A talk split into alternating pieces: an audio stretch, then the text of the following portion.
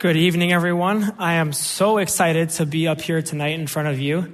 Um, I want to say thank you to Pastor Scudder and to Pastor Paul. It is really cool. Um, I am a homegrown kid, and a lot of you, most of you know me. Um, but I've been around Pastor Paul and his family and Pastor Scudder. When I was in high school, I got to go to Taiwan with their family, and I know how they are away from this ministry, and they're the exact same person. And earlier um, last year, I got to go with um, Pastor Scudder and Tom Murray to go visit Charlie, and we spent seven hours, all three of us, in the car together. You can imagine how that went. But I know how Pastor Scudder is. He had a crazy busy schedule, but he cared about a sheep that was in his flock.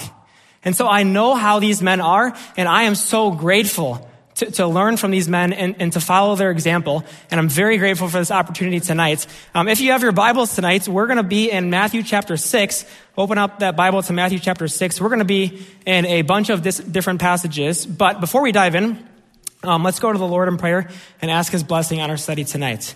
Father God, we thank you tonight for another chance to gather together, Lord and how every single week, Lord, it just inspires us, Lord, being here every Sunday. And I pray that your word would speak, Lord. It would, it would be the thing that would speak loudest and clearest tonight, Lord. I pray that um, as a church body, Lord, we would be convicted and challenged by your word, Lord, and that we would be a brighter light because of it, Lord. I thank you for this opportunity, and I give you all the praise and glory. In your name I pray. Amen. So I have a question for you guys. How many of you know how to solve a Rubik's Cube?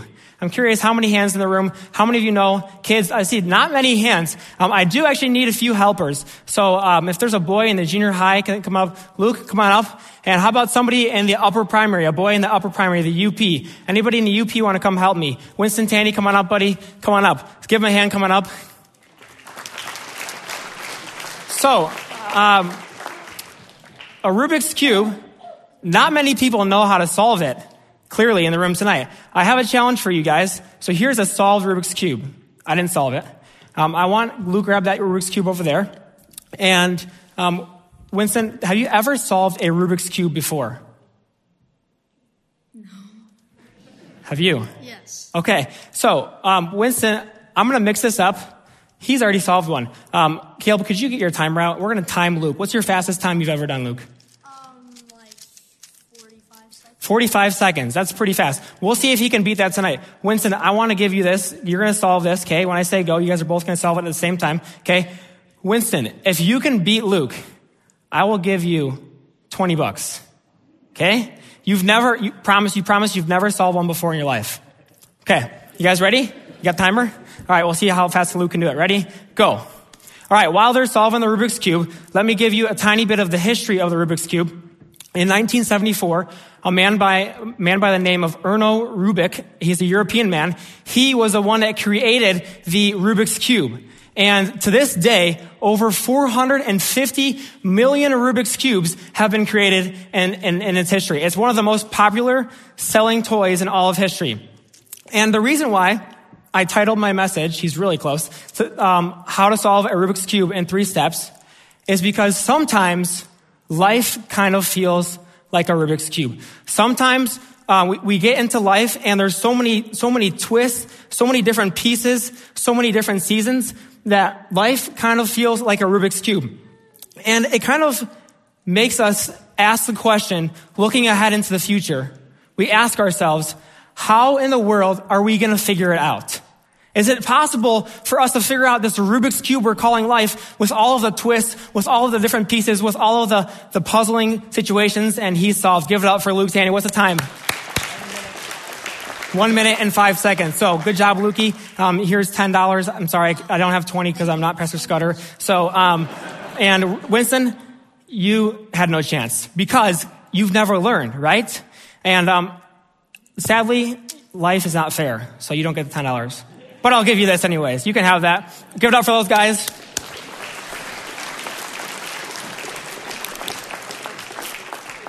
So the reason why I titled my message, How to Solve a Rubik's Cube in Three Steps, is because I think everyone's had a moment in their life where they've, they've had this question of how am I supposed to figure this out? How can I possibly figure out life? And the, the answer is you really can't. You really can't figure out, but we have the instruction manual. We've heard some great teaching over the last few weeks, and we have some great teaching in this church all the time. But Luke could solve the Rubik's Cube because he watched a video probably on YouTube or one of his buddies taught him how to solve the Rubik's Cube. Winston, nobody's ever taken the time. He's never seen the instructions on how to solve the Rubik's Cube. Now we have the instruction manual that, that tells us how to figure out life. And what my goal is in the next 30 to 40 minutes is to give you three thoughts, three guidelines, three steps on how we can figure out this thing that we're calling the Rubik's Cube, how we can figure out life. Is it even possible to figure out life? So before we, before we fill in our first blank, um, I want you to open your Bibles to Matthew chapter 6, verse 34, and I would like to read that passage together before we fill in our first blank. Matthew chapter 6 and verse 34. Let's read together. Ready? Begin. Take therefore no thought for the morrow, for the morrow shall take thought for the things of itself. Sufficient unto the day is the evil thereof. Point number one on your handout is forget about tomorrow. In Matthew 6:34 it says, "Take therefore no thought for the morrow." In this verse, Jesus is, is preaching his well-known Sermon on the Mount. And he's teaching the followers at the, at the, at the time of life that those that are going to be following him, he's teaching them a new way to live. And here in verse 34, Jesus tells believers to forget about tomorrow. It sounds pretty easy, right? Wrong. As humans, we literally waste so much, so many of our days worrying about tomorrow. Specifically, tomorrow's problems. When I was preparing this message, I kind of made a list of the demographic in the room relating to all the worries that we have. And um, this is kind of silly, kind of serious, so let me read the list. Elementary students worry about fitting in with their friends or getting in trouble with a teacher. Junior high students worry about being cool. Does that sound right, Mr. Jordan? That sounds pretty right to me. High school students worry about the next step after high school or what they're going to do in the future. College students worry about finding Mr. or Mrs. Right. Young married couples worry about how they're going to balance the budget and put money in savings. Young parents worry about the future of their kids what will it be like for them when they grow up? Teenage parents worry about their kids not serving God and following the world. Simple step students worry about going back to their addic- addictive behaviors and strongholds. And lastly, this one's for my mom. Grandparents worry about not having enough time to spend with their grandchildren. Some of those might seem kind of silly, and some of those are serious. And maybe I didn't list a worry, uh, there wasn't a worry in that list that you have. But if we're honest with ourselves, we all worry.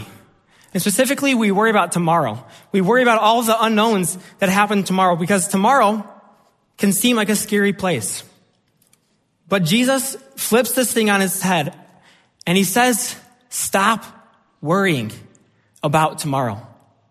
He says, actually, forget about tomorrow. Because what good does worrying do anyways? He says, for the morrow shall take thought for the things of itself. Let me ask you a question. Can you do anything today about tomorrow's problems? You can't. How can you figure out tomorrow's problems today? It's impossible. Now let me back up a second. I fully believe that it's really important in the Christian life to make plans. I fully believe that. Let me explain it this way. If there's a, a young couple in the church who's married and they have this burden, they have this, this desire, they have a heart for foreign missions, and they feel God leading them in that direction. It would be a good thing for them to, to, to, make a few plans regarding that direction. Maybe to go on a foreign missions trip or, or to learn a new language or, or to meet with their pastor and talk about this desire that they have. That would be a good thing. That would be a good plan, a good way to think about the future. But that couple cannot spend today worrying all about the problems that will be on the mission field tomorrow. Don't get me confused. It's not a bad thing to think about serving God in the future. But serving God tomorrow cannot be our focus today. Young person in the room, listen to me really carefully. If you ever want to find out God's will for your life, if you ever want to find out God's will for your life, you can't spend today trying to figure out what's in tomorrow. It just won't happen. That's not how God reveals his will. I remember um, being in Bible college and um, trying to figure it out because this this verse um, over the past week in Matthew six thirty four um, it's hit me really hard, and I, I've been chewing on it for a while. But this this week it really really hit me, really convicted me because I'm a thinker. I like to think about the future. Actually, I probably am an overthinker, and I think that's a lot of you in this room. And I remember being in Bible college and trying to figure out where God was going to lead me in ministry. I knew for sure that I wanted to serve God in ministry for the rest of my life. And so as a part of my working scholarship, my freshman year, I was placed on the maintenance crew. And then in the wintertime, I was put on the snow removal crew. And I remember being on the snow removal crew in college, and I was just absolutely hating it. And I didn't necessarily hate the work. I mostly hated the fact that throughout the middle of the night in the winter, I would get a phone call that would wake me up at 3 a.m. And nobody wants to wake up at 3 a.m. Maybe if you're going to Hawaii, like you're going to the airport to go to Hawaii, maybe that's okay, but nobody wants to hear their phone go off at 3 a.m. And to make matters worse, the name that, would, that appeared on my phone as it rang was Mr. Harriman. Now, don't get me wrong. Mr. Harriman is an amazing man. He, he's one of the men I respect the most, and he is one of the godliest men I know. But if I'm being honest, Mr. Harriman is not the man I want to see on my phone at 3 a.m. in the morning. And I think you can relate. Um, and so Mr. Harriman would call me. And for some reason, Mr. Harriman has this thing where he's so happy at 3 a.m. in the morning. Like you literally, I'm not making this up. You won't find a happier Mr. Harriman than 3 a.m. in the morning. And so Mr. Harriman would call me and after being greeted by a yippee Mr. Harriman, a good morning from Mr. Harriman, I would wake up and I'd put my, my snow gear on and I'd head to church, trying really hard to have a good attitude. And so I remember specifically one night, I was in the Bobcat plowing. And did you guys know? Uh, raise your hand if you're in the plow crew this past winter. Who's out there? We got a few guys. Did you guys know that they, they have this Bobcat? Coink was telling me the other day. It has heat. Ours did not have heat. And they have Bluetooth. I had to crank my headphones all the way up just so I could hear my music playing. These guys are, they have it easy these days. But I remember, I remember, um, being, being on the Bobcat plowing one night. And I was just kind of having a moment where I was just praying to God. I was just kind of thinking about life, praying to God.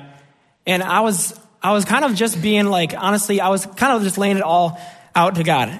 And I remember, I specifically remember um, genuinely wanting to follow God and to serve Him in that time of my life. And I wanted to know the future. I wanted to know where God was going to lead me tomorrow. But I, but I couldn't, I couldn't know that right then and there. So I basically told God in that moment, I said, God, I don't love being on the plow crew. But God, if you want me to be on the plow crew for the rest of my life, if that's the center of your will, I'll do it. And Kyle may be looking at me funny, but I actually meant it because I knew that all I wanted to do was serve God right in the center of his will. God's will for my life wasn't to be on the snow removal crew. But that day, and definitely still today, God wanted me to see, God wanted to see how flexible and how willing I was to serve him wherever. Here's the truth. And young people, I want you to really get this. I wasn't going to figure out the future that day. But I was going to take the necessary steps to figure out what God's will was for my life because I forgot about tomorrow. I wasn't going to figure out that in 2023 I'd be teaching in Quentin Road Christian School or that I'd be up, up here in front of you today. But that day, because I chose to forget about tomorrow, God was giving me the necessary steps to grow me to where I am today. Christian, daily choose to forget about tomorrow's problems. Not because of my experience, not because of my testimony, but because Jesus Christ said it to us himself. Take therefore no thought for the morrow. For the morrow shall take thought for the things of itself. Sufficient unto the day is the evil thereof. I was thinking this afternoon, and I didn't want to share it, but I think I have to. That verse is from the very word of Jesus Christ. Every single verse in the Bible is from God. Do you understand that when we fail to forget about tomorrow, we are, we are disobeying the very commandments of Jesus. Don't let tomorrow distract you from the relationship God so desperately wants to have with you today.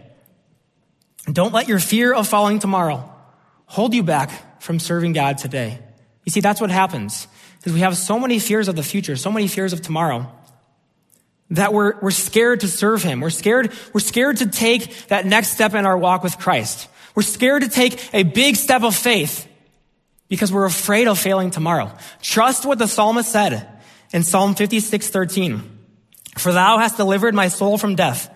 Wilt not thou deliver my feet from falling that I may walk before God in the light of the living?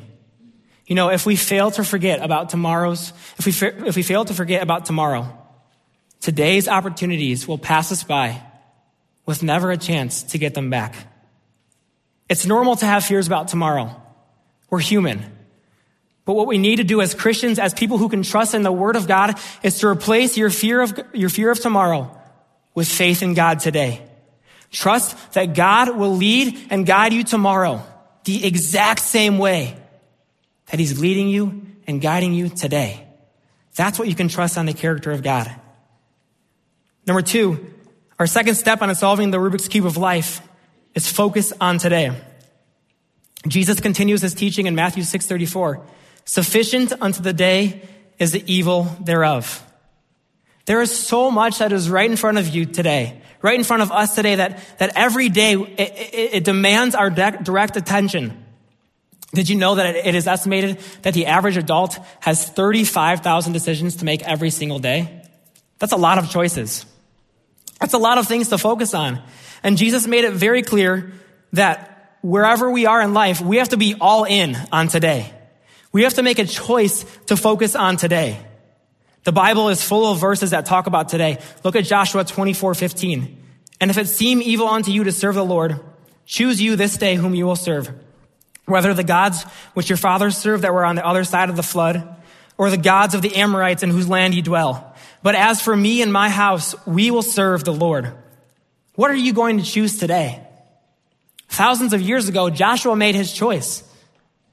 He made a choice that he wasn't going to worry about tomorrow. He wasn't going to worry about when he was going to get into the promised land. He essentially said, today, my focus is going to be on serving the Lord. What's your choice going to be today? Ephesians 5:16 says, redeeming the time or making the most of the time because the days are evil. Church, time isn't slowing down. In fact, it feels like it's almost speeding up. Last week we heard an excellent message about time. And I tell people all the time that I wish there were 50 hours in a day. Don't you guys wish there were 50 hours in a day? It seems like 24 isn't enough. But really, 24 is just the right amount of time. Because God's the one that made each day. God's the one that said 24 hours is sufficient for your day. As Christians, we need to make the most of the 24 hours that God has given us each day. There is so much evil in our world. And it's only getting worse every day.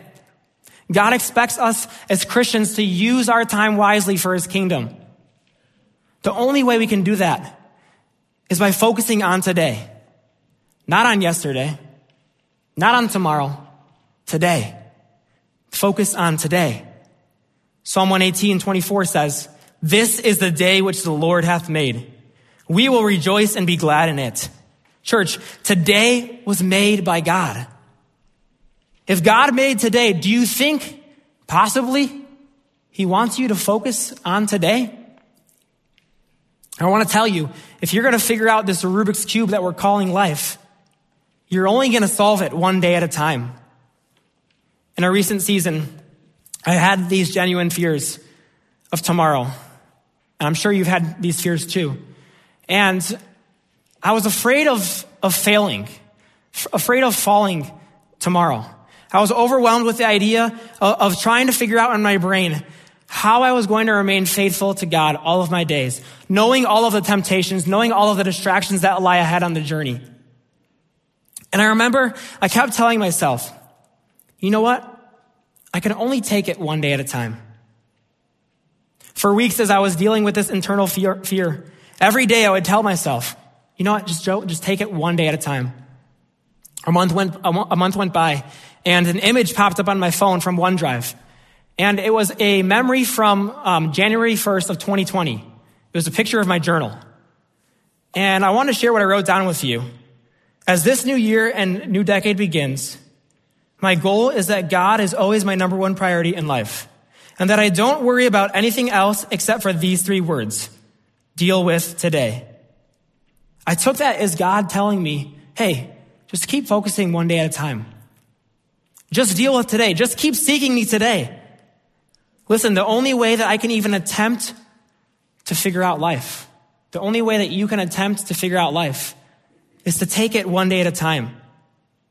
And when you do that, the struggles of this life, they seem so much smaller. Sure, problems will arise.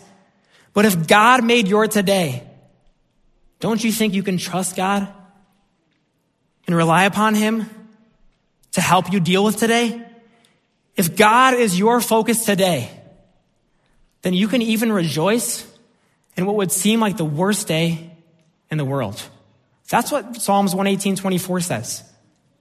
And you're asking me tonight, how can you, how can you say that? How can you say that I can rejoice after a bad day? Do you live life? Are you in this bubble where you never have a bad day? No. Everyone has a bad day. We live in a sin cursed world. But the Bible tells me to rejoice and be glad because God made today.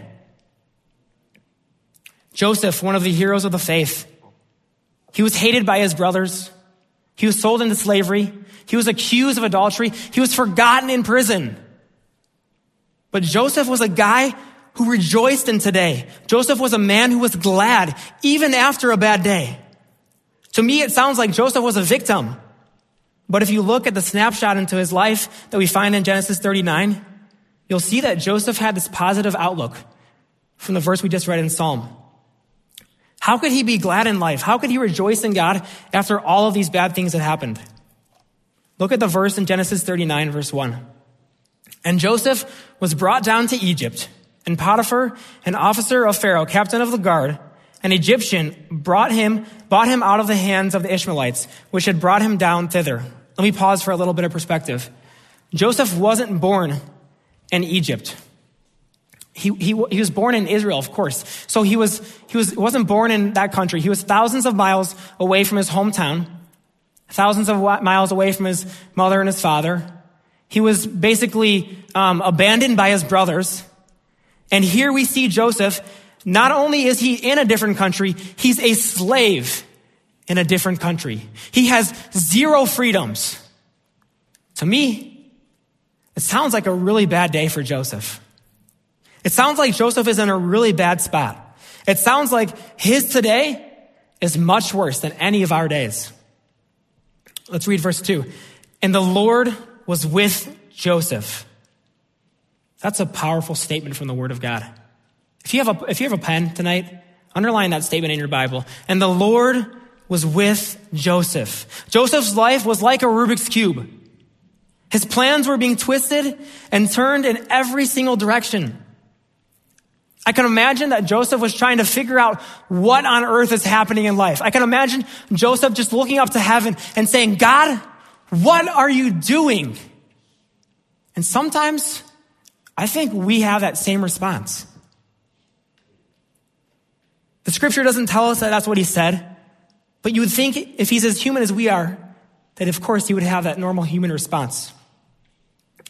But the scripture is very clear that God was with him. So clear that over 2,000 years later, Stephen, the first martyr of Jesus Christ, after Jesus had ascended into heaven, Stephen was preaching in Jerusalem to a group of unbelieving Jews. And Stephen, standing at the last moments of his life, preaching to this group of unbelieving Jews, the Spirit of God moved in Stephen and brought to, brought to him this moment in history. And in Acts 7 verse 9, Stephen said, the patriarchs moved with envy. Joseph's brothers moved with envy, sold Joseph into Egypt, but God was with him. So basically, the verse says it seemed like it was a bad day for Joseph, but it turned out to be a day where Joseph could rejoice. How could Joseph do that? How could he have that kind of reaction? How can you have that kind of reaction in this corrupt, sin cursed world? How can he have that kind of reaction? Joseph simply made God his focus today. Christian, if you feel like your life is being twisted in a million different directions.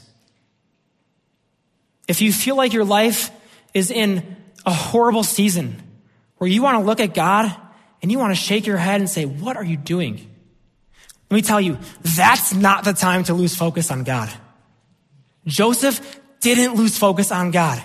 And the scripture says God was with him. The exact same God that we read about that was with Joseph there in that unfamiliar place, in that unfamiliar position, is the exact same God that will be with you today. When you focus on God and you make God your view, then your story will say, but God was with him. Can I ask you a question tonight? Do you want your story to say, but God was with him? Are you struggling maybe with a health crisis? But you're trying so hard to focus on today, to give God your day, to seek Him, to, tr- to pray to Him. Can I tell you something? The world will look at you when you come out of that health crisis and they will say, God was with him. Are you struggling in your home with your family and you feel like it's just falling apart right in front of you? You're trying to get your family to focus on today. You're trying to get yourself to focus on God. Can I tell you? The world will look at you and they will say, God was with them. When you make God your focus, the world will see that God was with you. When you focus on God today, here's the beauty God can only be with you. Do you know why? Because it goes against the perfect character of a perfect God for him not to be with you. Focus on God today. Let's keep reading in verse 2. And the Lord was with Joseph, and he was a prosperous man, and he was in the house of his master, the Egyptian. And his master saw that the, that the, Lord was with him, and that the Lord made all that he did to prosper in his hand. You see, Joseph wasn't crippled by, crippled in fear by tomorrow. He was 100% locked in on today.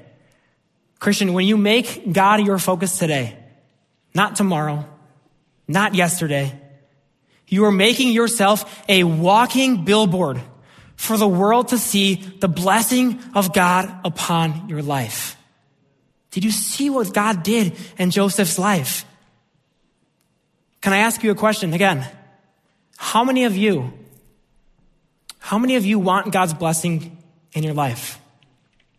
How many of you parents want God's blessing in your life? How many of you, how many of you college students want God's blessing in your life? Did you know that Joseph wasn't the only one that was blessed in Genesis 39. Over the past year or a few years, every Sunday night, not every Sunday night, um, a lot of Sunday nights out of the year, we'll see the in grace episodes that Pastor Jim so hard, so works so, hard to get produce. And I was thinking this afternoon.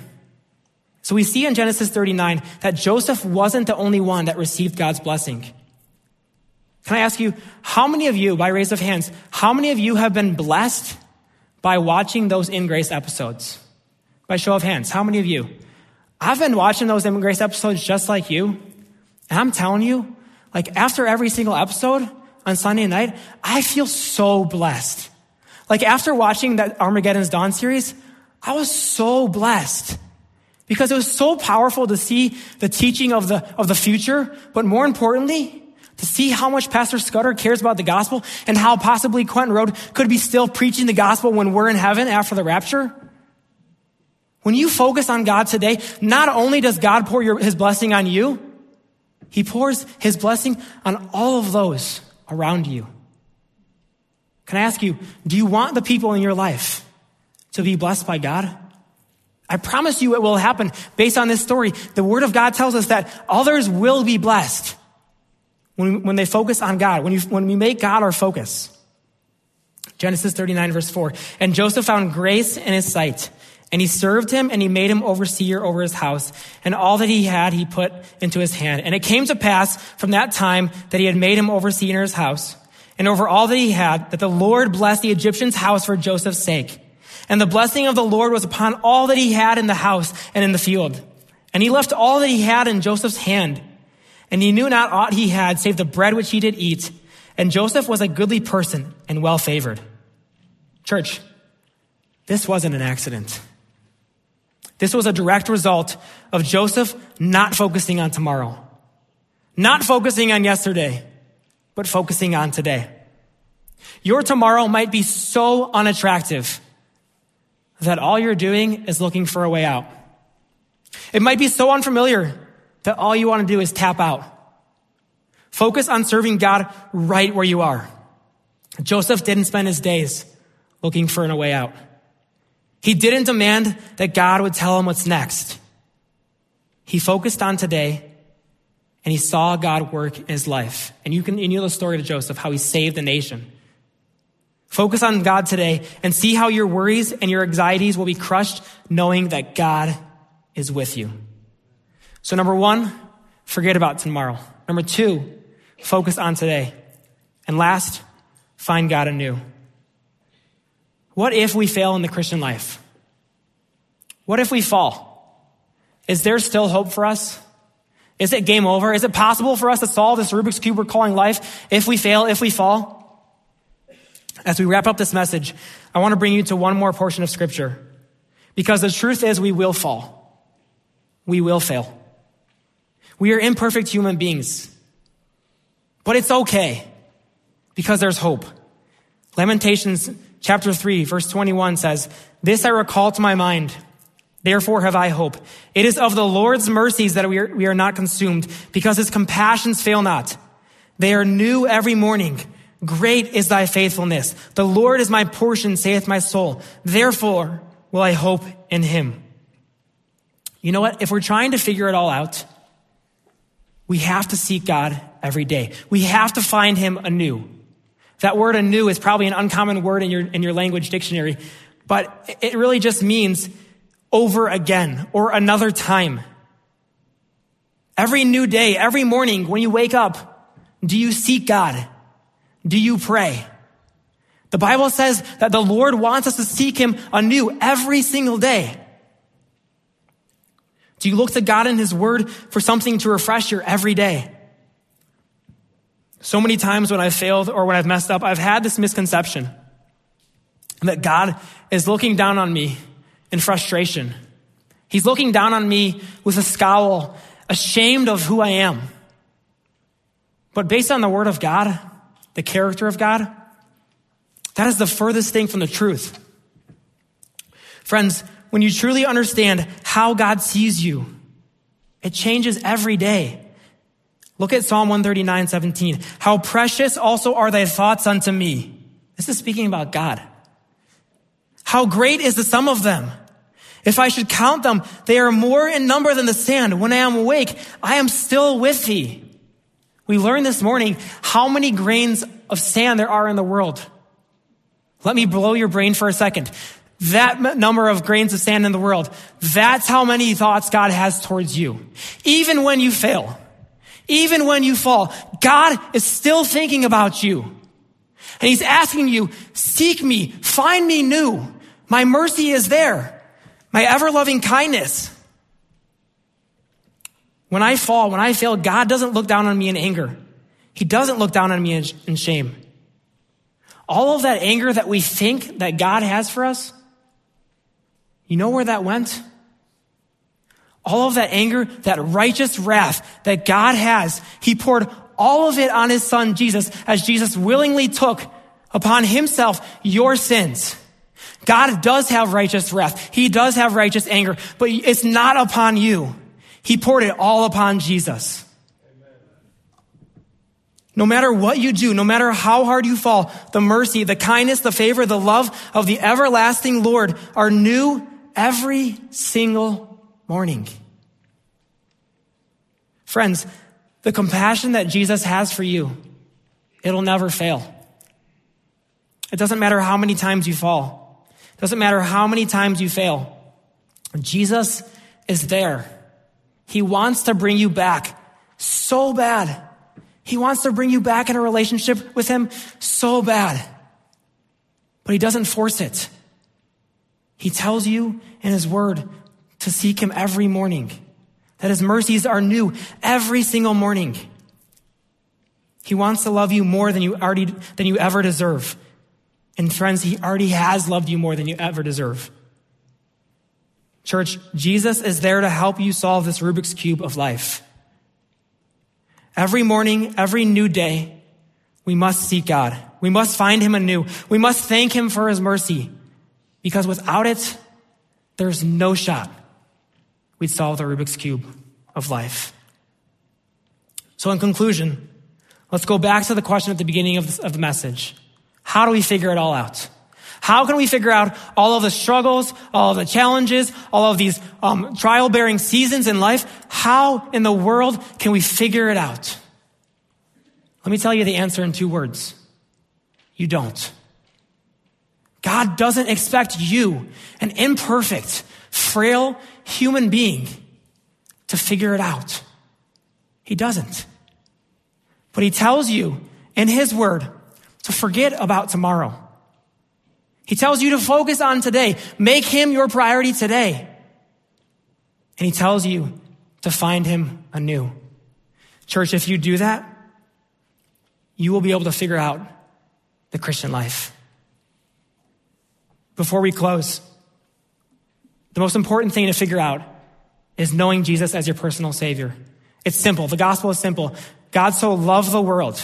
That's every single person in this room, every single person ever created. God so loved the world that he gave his only begotten Son, that whosoever believeth in him, that's Jesus. When you put your trust, your dependence, your reliance upon Jesus, whosoever believeth in him should not perish, should not die, but should have everlasting life. If I could let this hand represent you and me and every single person in the world, and this represent our sin. You see, we all have sin. And we think that we can get rid of our sin or we can, we can cover our sin in order to attain God's righteousness to have eternal life. We, we, we may try to go to church or try to help our neighbor or just be a simply good person.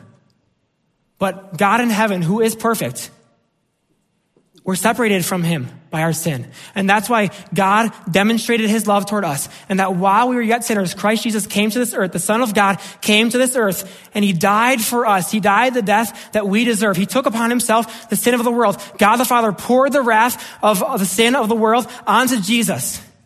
And Jesus took our sin.